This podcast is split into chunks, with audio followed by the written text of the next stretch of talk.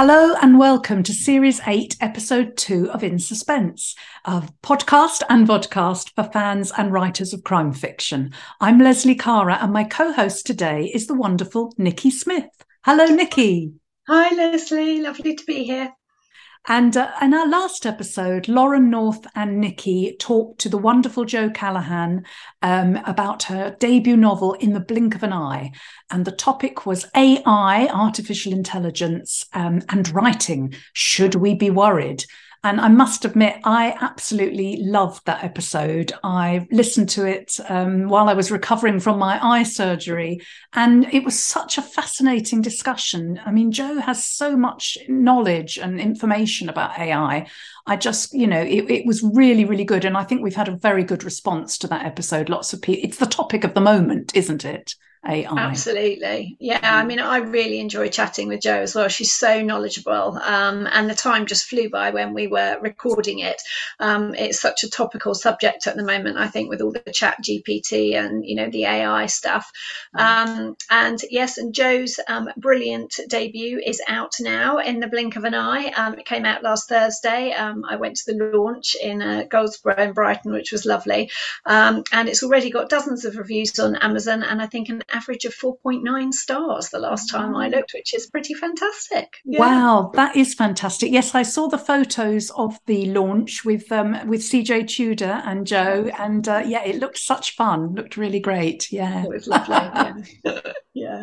But today we are going to be talking to the phenomenally successful author Louise Candlish, and can't wait to get her on. Um, and the topic for today is the Midas touch.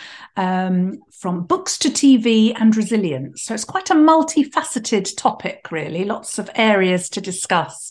And uh, can't wait to get Louise on, because her success, she's been an absolute inspiration, hasn't she, to so many, because her success did not come overnight. Um, but boy, was it sweet when it got here. But uh, before we do that, um, let's just talk about the last couple of weeks, Nikki. I mean, January in the U K is a very long and gloomy month, isn't it? And, uh, you know, I, I was interested to read a tweet from Sophie Hanna, um, a friend of the pod who has been on the pod. And uh, she was saying how January is her favourite month in the whole year, because she, well, no, what did she actually say? She said... Um, Because after the festive break, she emerges new and refreshed and with the feeling that everything is up for grabs again. And I do know exactly what she means by that, although I'm not sure I would describe January as my favourite month. I think I'm more of a May and June person myself, but I do know what she means, because it's, you know, the start of a new year. It's a great time. It's new possibilities, new writing projects. I mean, do you like January, Nikki? Well, I have to say, Lesley, I hate January. I would be quite happy to be um, sitting in the Caribbean somewhere in the sunshine. I have to say, yeah, I'm not um, a cold kind of person, and it's been pretty freezing recently. Um, and I think it's just kind of all the excitement of Christmas is over. Um, all the decorations have come down. Everything looks a bit kind of empty. Um, and I've got two teenage daughters, so we have to start kind of getting up for school, getting out in the dark and the wet and the rain, and um, Really, really, I just want to be kind of hibernating in my pajamas, to be quite honest. So, um, so yes, it's it's definitely not my favourite month. But somebody pointed out, I think it was on um, about the eighth of January, I saw um, that it was only another thirty-nine days, and the sun will start setting at seven o'clock at night. Um, and so, yes, it's much much less than than thirty-nine days now, um, and that makes me happy, because I think it's just the dark mornings and the dark evenings are horrible. It makes makes me feel feel yeah the day's really short. So um so yeah so it's not my favorite, but I do know what you mean about the kind of the chance to start afresh and having a new slate. You can um break out uh, the notebook for new ideas. I'm currently kind of writing some new ideas for my next book, and and I love that, the kind of blank pages and a new pen and a fresh notebook. And um, so yeah, that that side of things I really do like. Um, and then there's always some um, opportunities to set New Year's resolutions mm-hmm. as well. Um, so I think um, I've got the beach parties coming out in July, so I made a New Year's resolution to stay away away from looking at reviews, um, early reviews, unless I'm tagged in them, um, and in which case that's lovely. Um, if if they're positive, um, that's really nice. Um, if somebody writes and tells me that they've enjoyed it, but otherwise um, I'm steering clear of NetGalley um, and just trying to focus on moving forwards and writing the next book. So how about you, Lesley? Have you got any New Year's resolutions? Yeah, I, I thoroughly agree with yours. Stay away from uh, reviews if you can help it. I mean, it's nice to dip in every now and then, but uh, yeah, I, I love um, new notebooks and new diaries. I mean, I have more than one diary, and I like I like actual physical diaries, don't you? I, I, I yeah. do use an electronic diary, but there's nothing can beat sort of writing in a new diary. Um, New Year's resolutions, I just want to enjoy it. I mean, I, that doesn't mean I didn't enjoy last year, but I just want to enjoy every minute. I mean, I've got The Apartment Upstairs is coming out next week. Coming out, of the, well, I mean, it's out already, but this is the paperback is coming out um, on, um, is it next week? Yeah, February the second. February second. Wow. Um, so it's not next, yes, it is next week, isn't it? Um, next week when this episode goes out, I always get terribly confused with dates. I blame it on my age, menopause, my eyes. I don't know. I'm just falling no, apart. Yeah, it's anyway, no. It's out on February the second. And in the back of it, I just got to tell you, in the back of it is the beginning of my new novel, the one I have finished the first draft of now. It's with my editor, the new one, and um I mean the, the, the title is in the back, but I'm not really supposed to say the title yet because it's going to be a bigger review.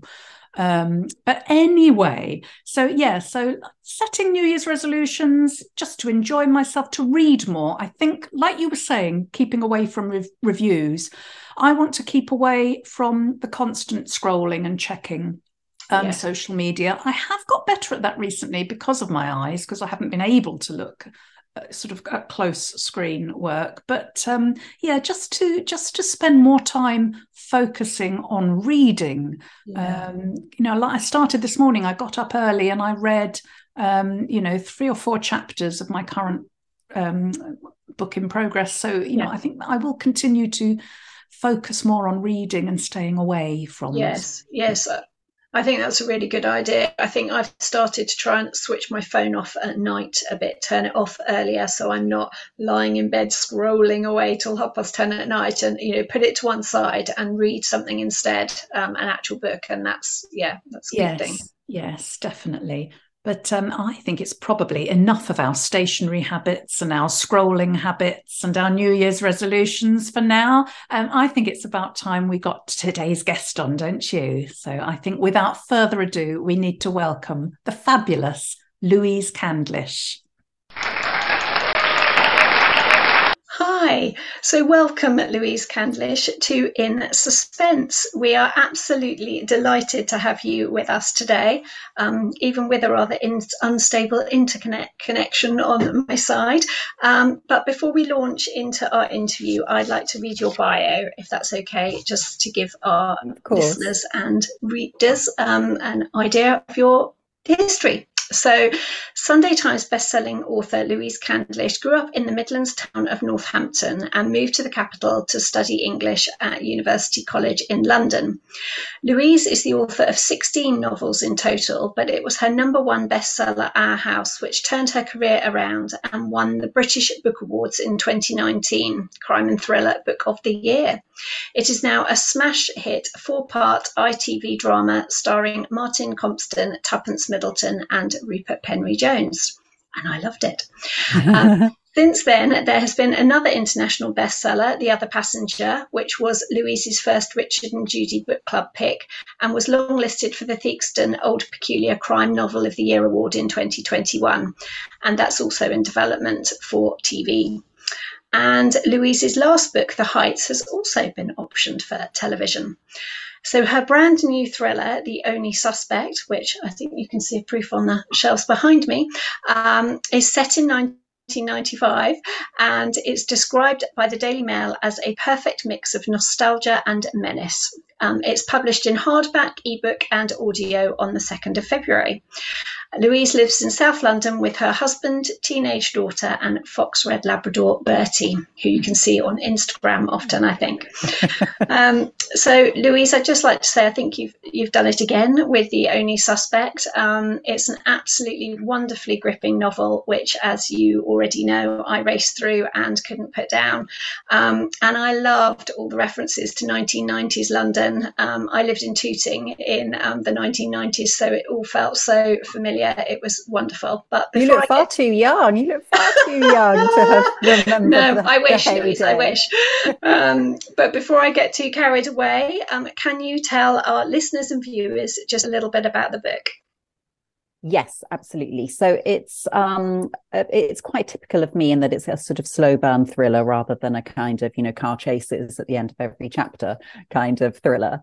Um, and as you say, it's set partly in nineteen ninety-five, but also partly in the present day. And we see some of the same characters twenty-five years later, basically. Um, and probably the, the best way to introduce it is to say that it was um, loosely inspired by Barbara Vine's A Fatal Inversion, which is, which is a book probably lots of your listeners will have read, it being a classic psychological um, thriller. And in um, in the original and indeed in my book, um, you have a group of friends who are in their hedonistic youth. They're having the time of their lives. In the case of The Only Suspect, they're in Camden. It's the start of Britpop and Cool Britannia, and it's the most amazing time to be young and free. And our narrator, Rick, starts a relationship with uh, uh, an enigmatic young lady called Marina.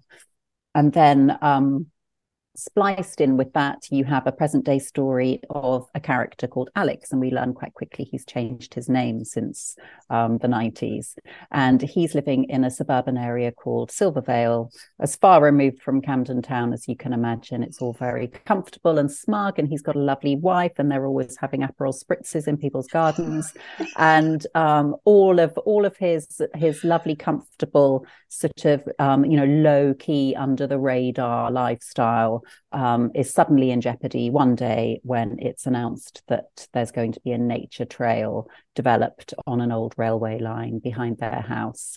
And suddenly Alex is, um, you know, a, a different person. He's um, paranoid.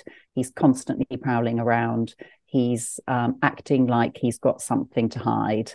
Um, and we quickly learn that he does have something to hide, and it's connected with the nineties plot. So actually a very long, long-winded way of introducing the book. I hope that's okay. That was fantastic. Yeah. No, it's, it's, you know, I'm, I'm, I'm halfway through, Louise, and I cannot put it down. I mean, my reading is a little bit slower because of my, my eye situation. Oh. But it's it's so gripping. It's absolutely fantastic. Thank and you. As all your novels are, you know, they they just take the reader and pull them through. And uh, yeah, it's it's it's fantastic writing. A very intriguing hook. And all your books have a very, very original, intriguing hooks. And um, I was wondering, what was the inspiration really for this particular novel?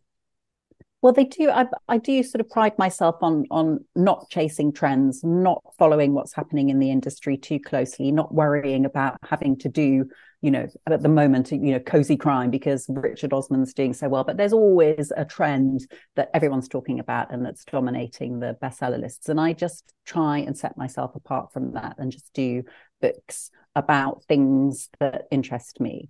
And, um, you know, I really believe that, um, you know, the more passionately you feel about about the idea, the better it is and the more likely it is to be a to be a good read uh, when it's out there. So this one, um, normally I've got several inspirations, and I've just mentioned the Barbara Vine novel that inspired this one. But that was only a, a part of the inspiration. That was more a kind of, ooh, it, actually, that is, I know that's a, a classic in literature. The kind of, you know, secrets coming back to haunt you is a staple of our genre, um, but there were other things I wanted to to explore as well. While I'd been waiting for ages to do um, to do a nineties um, set book, and the reason that I'm, I'm doing it with this one is because the plot, which is very inspired by Hitchcock, but I won't say too much more about it because otherwise it will sort of give the game away, um, could only really work if um, it was pre-mobile phones, pre-digital era, pre-internet, pre-being able to just Google someone and find out everything you need to know about them in ten seconds. It needed to be, you know, in the olden days um, when actually you could get away with a lot more, and you could, you know, you you could deceive people much more easily then, because there was no way of, of checking up on, on someone. So um, you can see I'm kind of skating skating around a little bit, because I don't want to to um, give away any any spoilers. Um, so yeah, so there was that element. Um, and what else? I wanted to. Um, there, there's usually little things I want to do. So for instance, with this one, I wanted to have an evil pregnant woman, because I felt that um, you know we haven't we haven't got enough evil pregnant women in fiction. They're generally you know sort of saints and um, you know absolutely the good guy. And so I wanted to kind kind of turn that um that cliche on its head, and so I had a lot of fun with Zara, who is Alex's um house guest um when his wife Beth um invites her to stay with them. And I really just wanted to have a look at the kind of um the the dynamic between three people, which I've always found really interesting. And I don't know if it's because I'm in a family of three. I've got one child. There's, you know, everything's always a three in my house. And I really find that quite fascinating, the different kind of alliances. Um, and so we have Rick, his flatmate Rollo, and Marina are the trio in the nineties. And then we have Alex, his wife Beth, and then this evil pregnant flatmate Zara, um, who are a trio in the present day. So there's usually about ten little things like that that um that I want to explore. Mm-hmm. um but but normally they're kind of all just sitting there in my mind, and I'm waiting for either a setting or a theme or a crime to, you know, that's the light bulb moment. Um, and I'm sure you, you both know how it feels, you know, when you've had a, you've kind of got an idea, but it's not quite enough. Yes. And then you start to see how it could be a lot bigger. Yes. Um, if you just added this other element. And yes. Actually, I was at that stage for quite a long time, and I was starting to think, which is quite unusual for me, oh my God, am I actually going to be able to pull something out of the bag here? Because, you know, the deadline was looming. Um, well, not looming, but the, the the the deadline was, you know, starting to be, say, nine or ten months away. And normally I would be underway by then. And we were in lockdown as well. Um, which, you know, was was quite hard with creativity. Yes. Because you couldn't go out there as much and just sort of be inspired in the usual way. Mm-hmm. But one day I went on um, a walk to on a nature trail um, nearby in Forest Hill. There's this museum called the Horniman Museum. Oh, I love the Horniman. Um, which you, oh, you know it. Yeah, I used yeah. to live. I used to live in Forest Hill. Oh, yeah. Did you? Yeah, fantastic. Yeah. Well, I probably the nature trail was there when when when you lived there, because it's been there a while. But I had never. Um, never never walked along this nature trail, which is half a mile long. Um, and just to break up the boring old, you know, one walk a day routine that we had back in um, lockdown, I went along this nature trail. And, um, you know, it doesn't take very long to walk a mile, which was, you know, there and back. And um, by the time I came back, I had the whole plot in my head.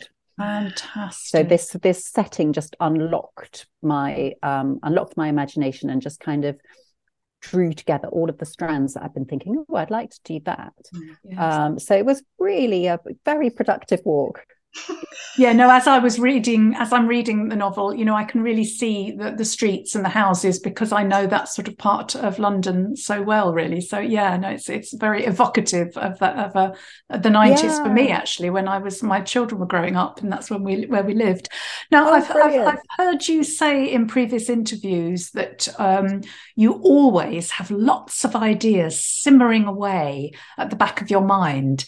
And I have to say, I'm terribly envious, because I'm lucky if I get one workable idea a year in my own genre. You know? And I'm uh, not saying all my ideas are good. I mean, there are a lot that um, get ditched. Most of them pretty, oh, it's pretty the combina- It's it's the kind of drawing the ideas together, isn't it? I think yeah. it's. Yeah. Um, I don't. I, I don't normally have one huge idea. It's normally lots of little ones that I'll um, weave together. But sorry, I interrupted your question. Well, no, no, I was just I was just wondering how it worked for you, because I mean, I'm busy trying to come up with an idea for book six at the moment, and I think um, Nikki's trying to come up with an idea for book five. You, you said it was slightly different with this one, but do, do, does it normally? Do you normally get the germ of an idea while you're finishing your current novel, or do you sort of have to wait until that novel's finished before you, you sort of start to think about that? I've normally got um got got a lot of ideas waiting. You know, they're kind of backed up, um, but I don't allow myself to kind of explore them too much, um, because otherwise I'll become distracted. Because I am, I'm definitely an ideas person. I uh, that is my strength over the actual execution of the novel. I find that quite hard. I often get myself tied in knots. I lose interest. I really, I really like the beginning of things.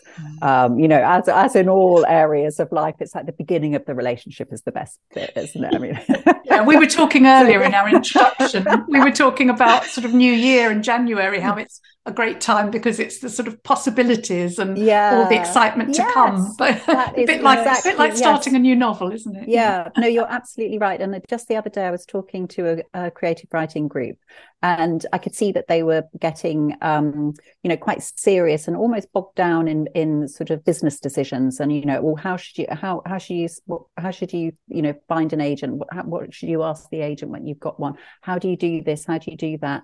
Um, and and I said, oh, just in enjoy the creative element of this, because you're right at the beginning of being a professional writer, and it's, you know, it, the beginning is the best bit, because yeah. you because anything could happen to you, anything could happen in your career. It could be stratospheric, you know, it might not be. It's more likely that it's going to be an up and down experience, mm-hmm. as I've had myself.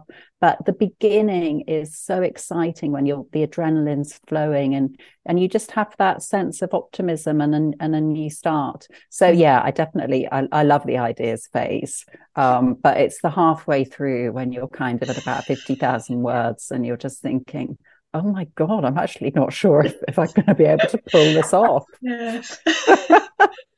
Yes, that's so true. It's the it's that I'm at the lovely shiny new notebook phase. I was saying to Lesley, and it's like new pen, new notebook, and you're jotting everything down, and it's yeah. all working great. And it's it's not until you get to the forty thousand word kind of mark, and then it all starts falling apart, and there's plot holes everywhere, and you're just thinking, totally. oh no, yeah. what am I, what am I going to do? The more books you write, the more you realise it is a process. I mean, each one yeah. is different, but, but but I've learned not to be too scared by those horrible realisations that it's not as good as I thought it was, yes. because it is a process. And I find it's it's a bit like learning a language. The better you get, the more you realize how much more there was that you didn't realize. Yes, um, do you know so what true. I mean? It's kind yeah. of, you know, you've mastered a tense and you think you're great, but then you master another tense, and then suddenly you realize, oh, actually, there's twelve more of these these things.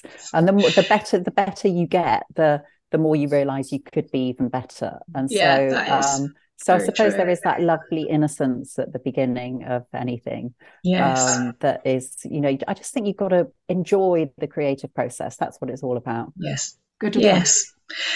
Now, as we've mentioned, um, The Only Suspect comes hot on the heels of a string of successful novels for you, Louise, which is why we've um, entitled this episode The Midas Touch. Um, and it was Our House that really kind of, I guess, kick-started your writing career, wasn't it? Um, and what do you think it was about it that just made it so popular with readers? Um, well, first of all, um, the factor of having a new publisher and a new publishing team got the book out there in the first place. So, um, you know, that's not to be underestimated. I always tend to um, err on the side of, you know, sort of thinking that it, it's all down to the publisher. If it if it succeeds or fails, it's it's more their doing than it's our doing. Actually, you know that you know it, they tend to think it's it's your doing. If if the book does well, they think it's because you've written a great book, but we know it's because they've published it really well. Yeah. Um, so a change of publisher was a was a big factor. Um, but once the book was out there, it did catch on in a way that had not been anticipated. And I think that was because it was um, a brand new crime to um, crime and thrillers. No one had, had written about uh, property theft before, or yeah. certainly not to my knowledge. Um, and um, so it, it just, it was, it was original. Not, I can't say that about all of my books. You know, they're, they're, they're often reworking crimes um, that have been done many times before, but this was a genuinely original take on um, on crime. Um, and then added to that, I um, tried quite an innovative structure as well. Um, and I thought long and hard about the structure because I didn't want it just to be um, a kind of gimmick. you know, I didn't want to, to have a podcast interview because it was just a, you know, it, it was just going to be a hook. I actually wanted the podcast interview to have a bearing on the plot, which it did, as did the the suicide note as well, which yeah. which Bram is writing. Yeah. Very long suicide note, like confession more of more than a suicide note, I suppose.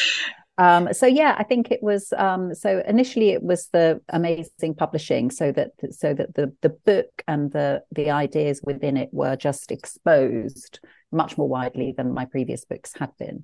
Um, but then it had that zeitgeist thing um, yeah. because um, you know the the property obsession was at its height.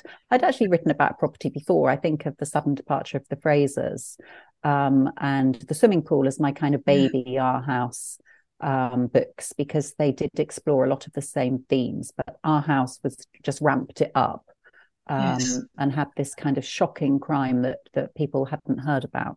And it was such a great um, hook, you know, just it very easily summarised, wasn't it? You know, about, you know, the fact that you can walk into your own house and find that it's not your house anymore. It's, you know, yeah. it's been sold. It's, it's just something that I think everybody could kind of take in, you know, so quickly into their imagination. As yeah. you, you know, as you say, I think we're all obsessed with kind of Rightmove and, you know, particularly maybe back then more, you know, looking at everybody's houses on Rightmove. Yeah. Where, where can I go? Where can't I go? What all these houses like? Can't afford. It was um yeah really yeah yeah and I think also brilliant. I mean you, you can you know when you when you've had a, a successful project you can post rationalize it, and I can see now that actually what it also had, which I certainly didn't think about at the time, was it had something for the haves and it had something for the have-nots. Mm. So people who are obsessed with with property and who you know love interiors and uh, have made their way up the property ladder Um, and, you know, love looking at Rightmove. There was, you know, that that satisfied, um, that relatable element. But also for those who, you know, and there's a, a whole younger generation who have no hope of, of yeah. buying a property. It was really quite rewarding for them as well, because they could see that it was a cautionary tale. It's, you know, the, the property is stolen. You know, I think that was, you know, there was kind of Schadenfreude in yeah. there as well. So I felt like it could appeal to different different groups and different tribes yeah. um, on different levels. Um, but I only really sort of thought about that after the event. Did you um, feel it was special when you were writing it? Did you did you kind of have any idea that it was going to go on and be such a huge hit? Oh, I did think it was special. It felt special within the context of my career. And again, this is, you know, something that I really advise all writers to do, is just think about things within the context of your own career rather than trying to compare your work with the other one hundred thousand writers doing the same thing, because you can't, your brain can't process all of that. So within the context of what I had done before, it, it felt special. Um, but I was also writing out of contract, which for um, those who, who haven't had that experience or don't know what it is, it's when you know you literally haven't signed a contract for that book. You're writing like a beginner who is hoping to get a book deal. So you've got no money, um, you've but you're free. You're free to mm. um, to do whatever you like. And I have in the past had. Um, you know, perfectly understandable interactions with editors where I've been asked to rein something in. It maybe got too dark, not emotional enough. Um, and there was none of that. I could I could just absolutely run riot with dislikable characters. Um, I didn't have I did, just didn't have to think at all about pleasing anyone other than myself. So it, it did feel special. It felt like, but it also felt hard and complicated to get my head around. I'd never devised anything quite so complicated, and um you know there were lots and lots of details that probably readers didn't even notice that were agonizing to get right. Hundreds and thousands of these things. But I had I actually um ended up, because I did run out of money, and I ended up um getting a book deal with a with a U S publisher first on a partial um, manuscript. And the editor I worked with, Danielle Perez, Um, who was then at um, Berkeley at Penguin. She's she's since moved on. She was amazing. And so once I had her on board, she she's got a really meticulous brain, and she really kept me on the straight and narrow with this complicated plot and just keeping all the strands straight. Because honestly, there were times when I just felt like I was losing my mind. The time timelines were hell. Um, so I've no, never since you then, pulled I've it never off. I, I think I did, but only only with help, you only know, with with help by amazing professionals. And of course, now Our House has been made into a brilliant four-part T V series. I think it was it aired last summer, wasn't it, on I T V? It, yeah, no, it was first on. Um, I think it was March. Oh, it was March um, okay. on I T V, yeah, yeah. but but yeah. of course things remain on the streaming platform, so That's it's on right. I T V X. Still. And of course, we were all glued to our screens. And I believe the same production company are now working on The Other Passenger. Is that correct? They are. They are actually working on The Only Suspect. This. Oh, new The Only Suspect. Yeah. Okay, right. Yeah, right. The Other Passenger is in development. It's in development as well. A different team. Yeah, so nothing, um, there's about five or six of my books are being developed, but um, as yet there's no green light to report. So, which is um, um, fantastic, because that brings us on to the sort of second part of our um, title for the t- today's episode, which was Book to T V. And I was wondering how that process has been, is for you, um, and what you've learned about the Book to T V process that you'd like to share with our listeners and viewers. Well, it's very um, enjoyable. I think it's really pleasurable, especially if you've, you've you've already had a lot of books out and you're ready for, you know, sort of new challenges. Mm. Um, I think it could be a bit overwhelming if it's your first or second book and you're still, you know, sort of getting your writing legs, to suddenly, you know, sort of be plunged into the T V world. But the first thing to say for authors is that, you know, you can be as involved or as uninvolved as you like. So with Our House, the process was... Um, You know, your your screen agent will offer the the manuscript um, to production companies, and then those who are interested you'll meet with, and then you choose who to go with. I chose Red Planet um, at the the first meeting. Um, Simon Ashdown, who was the screenwriter, came to that, which was very unusual. Normally, the producers haven't yet got a writer on board, and I've since learned that, you know, this is the element that's the trickiest, um, is to get the writer um, on the project and to guarantee their availability, because all of the top writers are very in demand. Mm. Um, and then it was a long process where um, Simon wrote, I think that they were commissioned by I T V to write the pilot, which he did, and then the full series was commissioned. But there are a number of different ways of doing it. So, um, for instance, um, you can produce a treatment, and that they're often quite lavish and can be, you know, sort of thirty pages long, beautifully designed. Um, and the team can can pitch to um, broadcasters on that basis alone without any script. Um, but a couple of mine, including The Heights, have a pilot, and The Other Passenger has a pilot. And so that gives the the streamers and the broadcasters something to read. Mm-hmm. Um, so, so yeah, I, I wasn't particularly involved in Our House. Lockdown was going on. I had lots of phone conversations with Simon, but I wasn't involved in casting. I wasn't, I wasn't involved in, um, you know, anything to do with the sets. Um, I, I read the the scripts. I thought they were brilliant. I didn't have anything to... to add, but since then I have been much more involved in in my newer projects. I am more involved um, mm. because I want to be, and I've started um, doing some screenwriting myself, which oh, has been really good fun. Yeah, yeah.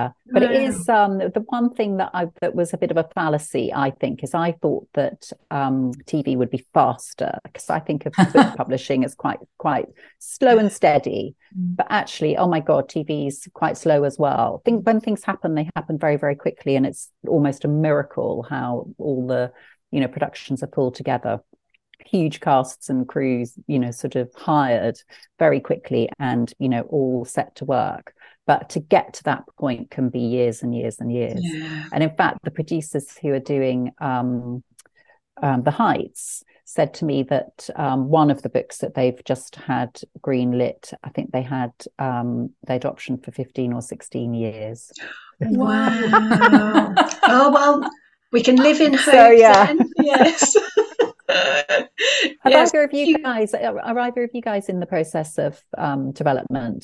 No, well, not well. Mine have been optioned, but yeah. um, but they, but you know, I think that. that just happens uh, along with so many people that that happens to, and then they just kind of disappear a bit. Yeah. Um, but fifteen years, you know, there's still yeah. hope. So who knows? Absolutely, absolutely. I think it's um, it's really interesting how dedicated these the producers are. Yes. Um, because um, you know, they they are they're constantly soft pitching your work. They they really believe in it. If they've optioned your mm. book, they really believe that that should be on screen. And, um, you know, it's just a long process. It and, is a long um, process. Yeah. I mean, the and rumour the rumour personnel... has been sort of in, well, it, it, it's, it, I can't say too much, but it's it's close. It's closer than it's ever been. Oh, um, brilliant. But, you know, you know, I've met with the producers and things, and we've got scripts and everything. But it, yeah. even at this even at this late stage, as you well know, anything could happen, and it could all yeah. you know, not happen. So yeah. I think it's keeping your expectations down and sort of yeah. hoping it happens, but not not trying to think too much about it. That's the sort of stage I'm at. Yeah, or just en- enjoying the process. I think that's that's what I've learned, is to enjoy the process, um, even if it doesn't happen, because the rejections still flow. I mean, I've got I'm, I get rejections all the time, both T V, to do with T V and books, mm. and um, I think I've just learned to enjoy the whole process. You know, the winning and the losing, and um, certainly in terms of T V, someone said to me, you know, it's only really happening on the first day of filming, yeah. and at any point until that date, it might not happen. Yeah. Yeah. So um, so in that respect, it does make you really value and, and appreciate what we get from publishing, which is yes. a much more guaranteed schedule. Um, if someone's bought your book, they are absolutely publishing it. Yeah. And, you know, you might have to wait a couple of years, but you do have a process and machinery that you can slot into, and you can, you know, you know where you're going, mm. and the book will be in your hands at the end of it. And so I have come to, you know, appreciate being involved in T V has made me appreciate a lot of stuff about books. Also on the writing side, I feel like there's so much freedom with writing a novel. You can be quite inventive, you can be quite innovative, you can, you know, you can develop your own techniques and um, and structures and, and types of narrative. And, um, you know, you can do something quite zany, really. If your if your editors agree that yeah. a reader might enjoy it, then they you're you're not constrained, I don't think. Yeah. But with T V, it's very, very structured, and um, you know, an, an episode must have a certain number of beats. It must have its hooks at the end, you know, before every commercial break. It has um, it's it's much more of a structured piece of work. Yes. Um, which in a way make, makes makes it quite good, because yes. I've always worked in an unstructured way, but um, but equally it makes me feel quite um, quite pleased with some of the, you know, the unorthodox things that I've snuck into my novels over the years.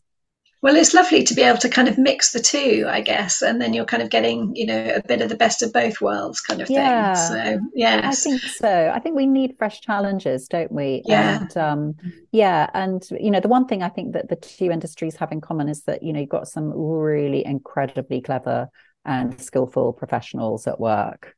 Um, yeah. And the joy of collaborating with people who, you know, where you share a vision. Um, and you share an ambition, and you all really value the creative process. I mean, I love that. I love that. Yeah. Um, but my um, editor, or but, but she's actually the managing director of Simon and Schuster, Suzanne. Um, she, I always remember her saying to me once that she just finds it so incredible that you can be sitting there one day with an author and, and, you know, talking about a book, and it hasn't, you know, they haven't started writing it yet. It doesn't exist yet. And then just that, you know, that interlude later, it could be a year, it could be in some cases six months with a fast writer, there is a story and it exists, and you've created something and from nothing. Yeah. And I really love that. I, I think that's the best the best part of it, yeah. is going from nothing to something. Yes. Um, and something that you hope is high quality and entertains people, and yes. you know, we'll have a we'll have a shelf life. Exactly, exactly. So you've written, I think, sixteen novels, is it, in total? And um, I think it's fair to say that um, maybe some of your earlier ones didn't quite reach the same level of success as your more recent ones. Um, and I think you were on the verge of giving up writing altogether before kind of Our House came out. And maybe if you could just tell um, our listeners um, a little bit about those earlier years, and, and how was it for you when you were writing during that time? Um, well, it was um, it was odd, because it started off um, with a whimper, with, you know, sort of books that didn't sell, and um, you know, feelings of despondency. Um, but then out of the blue, I did have a hit, which was called, probably um, your listeners won't remember it or have read it, but it's called Since I Don't Have You, and it remains one of my biggest sellers. And it was this kind of grief drama. um, in which um, the, the narrator loses her daughter and just leaves the country, moves to Greece, and starts a new life as a hermit, basically. Um, which doesn't sound very me at all, but um, it was a kind of odd one, but it, it was a big hit. And so I had a tasted success. But after that, um, you know, thing, it was more like a kind of sense of diminishing returns rather than building, which is obviously what you hope to do as in any career. You want to move up, even if it's, you know, quite a slow trajectory. That's the direction of travel that you're hoping for. But I was kind of going down. So every book was... was selling, you know, a bit less and getting a bit less attention. And so I started to feel like, you know, how long am I going to do this for before, yeah. you know, I, you know, throw in the towel, um, because life's short. And, you know, did I, I was thinking, you know, do I really want to carry on if I'm actually only going to be, you know, full of dismay um, a couple of weeks after every book is, is published. But um, I'm a I'm a firm believer in sort of changing teams if things are going wrong. And um, I switched publisher at that point, and I signed up for um, Phrases, the sudden departure of the Phrases and the swimming pool, which I, I mentioned earlier. And though they didn't sell particularly well, they did side of they did slightly reposition me in the market, mm. and um, and so you know they, they, that kind of felt okay. I was thinking, what shall I do next? Shall I continue? Um, and the swimming pool I was really, really proud of. And I did get those feelings of demoralization again when that came out. And, and you, I'm sure you're familiar with the conversations you have with editors that, you know, they were hoping for the Tesco promotion and, you know, didn't get it, or, you know, it was down to the, down to the long list for Richard and Judy and then didn't get selected. And it's just, you know, I'd had those conversations so many times and I was having them again. And by that point, I think I'd written ten books or more. And so I thought, okay, I'm, I'm going to take a break now. And that's where we join the story where I was saying that I was out of contract mm. when I wrote Our House. But I did I did genuinely think I would stop. I was having a you know a few weeks off, um, can't remember exactly how long, just trying to you know kind of audit my life, mm. um, probably you know parenting issues going on and all the stuff yes. that we grapple with. And um, and then I and then I had this idea for Our House, and I thought, right, I'll do one more. I'll do one more and um, I'll give it my best shot and I'll raise my game and let's see what happens. Oh, thank goodness you did. Yes. But I think I would have been just as happy if I hadn't. I mean, I would have just found something else to do that I love. And I was hoping to stay within the realms of writing, but um, perhaps not fiction. I mean, I've always thought it would be fun to be a ghostwriter, you know, like a really yeah. good one, like Carrie's ghostwriter. Yeah. Um, I think there yes. are lots of, there's lots of things you can do. Um, and, you know, I may have I may have done a screenwriting course or something at that point. So I wouldn't have, you know, I probably wouldn't have gone off and, you know, done something completely different. But yeah. I always see jobs that I think I'd like to do. Only yesterday, I was watching that um, documentary about surgeons. Yeah. And they had this whole thing about the people who make the prosthetic eyes. You'll oh. love this, Lesley. Oh, God. And um, and this and this woman was painting... painting the iris, and I genuinely feel like that's a job I would love to train for and could do really well. Wow, that's you need to you need to put it in your next book. No, you do. You have to shadow them for a, for a week or so, and yeah. that'll get it out of your system. Yeah, I just thought how satisfying. There's so many creative jobs, and that's one where you would be literally improving the quality yeah. of someone's yes. life and health. It's very cool.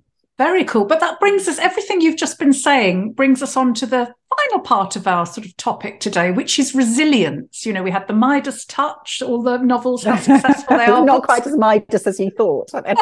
What's to T V? But resilience, and resilience is key, isn't it, as a writer, if you want to make it as a writer. Yeah. And um, I was wondering, or we were wondering, whether you had any tips for aspiring writers, perhaps who are feeling a bit knocked back by rejection, or also tips for um, writers who are feeling perhaps, you know, writers who are maybe established or have been going for a while, who are feeling a little bit despondent about their careers, as you perhaps were in the early days. Do you have any any tips or words of wisdom for them?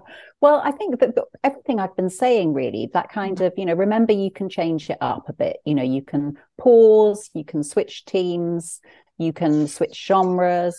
Um, I think going a, a change of setting is always really good. I know that, you know, I'm not suggesting everyone can afford to just sort of, you know, disappear off for three weeks or months on end somewhere else and get inspired. But even just like a weekend away or a, mm. a walk, mm. um, something where you just see something new and you just see the world from a different angle, I think is really healthy. Um, and I, I genuinely just think um, keep your options open. Yeah. So the more projects you have on the go, um, the more chance of success you're going to have. And so, um, you know, depending on what other demands there are on your time, I mean, there's nothing to stop you from having two genres on the go, um, or to do some screenwriting, yeah. or to, um, you know, just start a new strand of your career. Um, I just, I just really believe in reinvention and starting again. So, um, so just don't, don't be put off um, if things go wrong. Just find a new way to to restart, I think. Um, and, and I dig deep, I, I think, yeah, as well, like you I, said. Yeah. Um, I was you thinking do have of, to I'm... have a, skin, a thick skin, don't you? But I yes. think you can't just, you don't just wake up one day with a thick skin. A layer builds every year. Um, and, you know, I've been at it for twenty years. So I've got really thick skin now, but, you know, it would be silly to suggest that someone could be thick skinned, you know, when they're, fir- they're waiting for their first book to come out. You're going to be very thin skinned then, but just have faith that you will build that skin. And I genuinely think it's better to be realistic, um, and to, and to aim for a long career as a writer than to hope for the, you know, the massive hit with your first or second book. I actually am not sure that that's necessarily the best thing. Mm. Um, you know, when you meet people who have had that massive hit early in their careers, I think it's um, it's a wonderful thing. And of course, you know, everyone would be grateful for it. But I think it can then overshadow your the work that comes. Whereas if you start with a flop, as I did, the only way is up. Yes, yes. Exactly. But I think the key is... I, yeah, I mean, I really believe that every time something goes wrong, every time you have a flop, I just think, well, you know, there's only one way up from this. Yeah. yeah. But you said earlier, you know, about enjoying it. And I think that is key, isn't it? If you, you know, if you don't enjoy, if, you, if, the, if you're not enjoying the writing, then stop it. But if you, you know, I think like you, you know, you wouldn't have given it up because you, you, you wanted to write, you know, you're a born writer, aren't you? So I think, you know, you're right. You find other things to do, and it's how you define success as well, isn't it? You know, it's, yeah. it's, it's you know, it's doing something that fulfills you creatively, I yeah, think. Definitely. But, and, you know, you could take, if someone was, re- if someone had writer's block or was really struggling, I would suggest taking three months off and going and working in a shop, or working in Waitrose. Or my husband did that actually when he was made redundant from um, from a job in advertising. He went and worked in John Lewis on the shop floor um, on minimum wage for six months. Mm. I mean, you things like that. Um, if you're used to a white collar sort of lifestyle, I think going and doing something where you're really mixing with um, new people and strangers and, you know, the public, because you do get used to just sitting, you know, on, yeah. at your desk or on your sofa in your in with a world of, you know, sort of um, fictitious friends and, um, you know, in an imaginary world. And I just think it's really good to go out and see the real world. And it and if you are a creative person, that will always inspire new ideas. Yes. yes. Well, that's excellent advice. That really is. And I and I think we're moving on to, we're coming to, towards the end of the show now, but we always like to ask our guests what they're reading at the mm. moment or what they've recently finished reading and would like to recommend to our listeners. Is there anything you'd like to share with us, Louise? Um, the last book I finished was Maybe Next Time by Jessica Major, which isn't out yet. So I'm sorry, I'm going to be one of those annoying people who um, talks about books that you can't actually buy yet. But of course, you can pre-order. Pre-order. Um, have yes. you have you read it? Yeah, I mean, it's no. not a thriller. It's um, it's I guess um, romantic in a way and speculative because it's got a Groundhog Day um, um, structure. So um, the the um, narrator wakes up. She's a literary agent and um, has the day from hell. And anyone who works in publishing will just love those scenes where she goes to meetings with authors and everything's going wrong. Oh, that um, sounds fantastic. And then, and then at the end of the day, something terrible happens in her home life. um, that, you know, it feels like the end of the world. But then the next day she wakes up and she's gone back to the beginning of the day before. Uh, so it's um, it's like Groundhog Day in that she can't seem to get out of this loop, and you see her replaying this day and how she tries to change the day, loses patience with certain things, and also goes out of her way to try and stop this terrible event. Um, so I really enjoyed it, because I normally don't like speculative books. I, I don't like things where I feel like, you know, it couldn't happen. Yeah. Um, I like I like things to feel like they could happen in my worst nightmares. Yes. Um, but this does feel like it could happen in your worst nightmares. Um, yes, I really enjoyed that. And then the the, the next one um, on my pile is The Hike by Lucy Clarke, which um, is a psychological thriller, but she, um, I'm sure you know her work. Um, but she always has a destination, doesn't she? And I think this might be, it's a, it's based on a, a hike, funnily enough, um, I think in Norway. But I'm quite a big walker, and I had actually been thinking, one of my ideas in in, in the back of my mind over the last few years had been thinking, had been a, um, a walking holiday-based thriller. Um, um, but I'm not going to do that now, because there seems to be lots of them, and this one sounds brilliant. So um, uh, that that's one of my ideas that I'll just oh, let I'll let go. Oh, there's excellent. Some great recommendations. What about you, Nikki? What have you been reading? Um, I've just finished um, one called that one Coming to Find You, which is also a proof um, by Jane Ooh. Corry. It's her new one, and um, I love yes, Jane's writing. Yeah, it's beautifully written. Um, it's kind of um, it's a split timeline um, one, so we've got some some things that are happening now and some things that have happened um, back quite a long long time ago, um, just after World War Two or in World War Two, and um, yeah, it's it's. brilliant. I really really enjoyed it. It's great. Excellent. And I've got yours, The Beach. It's called The Beach, ah, isn't it? Yeah. Yeah, The, the beach, beach Party. The yes. Beach Party, sorry. Yes. Yeah. I've got yours yes. on my pile as well. I fancy oh. that. There's a real um appetite, isn't there, for um for thrillers set in yes. holiday destinations. I think so. Which I think is just, you know, it's it's almost a genre in its own right now. Yes. And you can see why. Yeah, um, COVID. So, yeah. I think it was that escapism, yeah. needing to escape. Yeah, yes. and it was authors needing to escape in their writing, yeah. first of all, and now readers getting the benefits yes. of that. How about you, yes. Lesley? What? Well, what are you reading, I have just finished a proof. Again, it's not out until July, but I thoroughly recommend this. It's called Good Girls Die Last, and it's by Natalie Simmons, and it's fantastic. It's a feminist thriller. You'll love it. And it's set during a heat wave in London. And honestly, it will just, it, you know, that she really knows how to dial the heat up, this this writer. She, I mean, she's written fantasy novels before, but this is her f- debut crime fiction. Um, ah. And it, I think it comes out, yes. Oh, no, it comes out in June, the twenty-second okay. of June. And yeah, it's it's absolutely brilliant. So I would thoroughly mm-hmm. recommend that.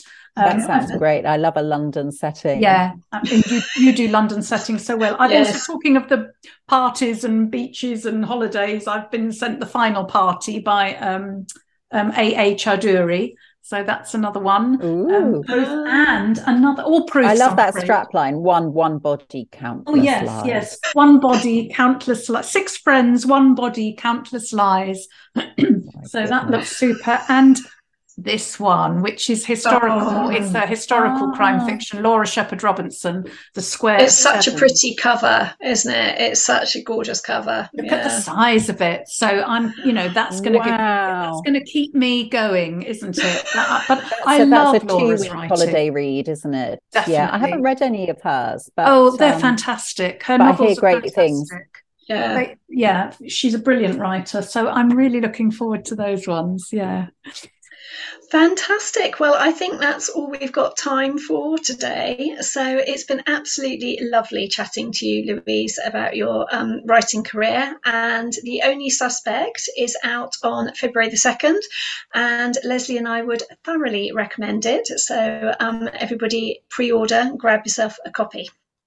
Yes, thank you so much, um, Louise, for coming on and chatting to us. We've we've really enjoyed picking your brains on all things books and T V. My pleasure. Thank you so much for having me. It's, oh, been, it's lovely. been lovely. I hope I haven't been ranting on too much. No, you've been wonderful. You've been wonderful. I never give a short answer. And in two weeks' time, Lauren North and I will be interviewing Fiona Cummins and Tim Weaver. And if you can't wait for that one, then next week it will be episode two in our new series of minisodes with social media guru um, Zoe Lee. Um, and the first one went down very well, didn't it, Nikki? So yes, uh, that's so. all about helping authors, you know, deal with social media and what to do on TikTok and Twitter and Facebook and Instagram. And oh my Lord. I might, yes. I might tune, I might tune in for that one. Well, I tell you, I was making notes. It's it's like, oh, yeah, do, really? Were you oh supposed to? Yes. Yeah. So it's great. Um, but, you know, if you um, listeners, if you have any topics you'd like us to cover in coming shows, do let us know. And if you've enjoyed today's episode, then please rate and review on whatever podcast platform you're listening to so that others can find us. That's right. And if anyone isn't sure where to find us, there's a link on our bio on Twitter that has all the details of the various different ways that you can find us. But for now, it's goodbye from Louise Candlish. Goodbye. Goodbye from Lesley. Bye-bye. And goodbye from me. Goodbye.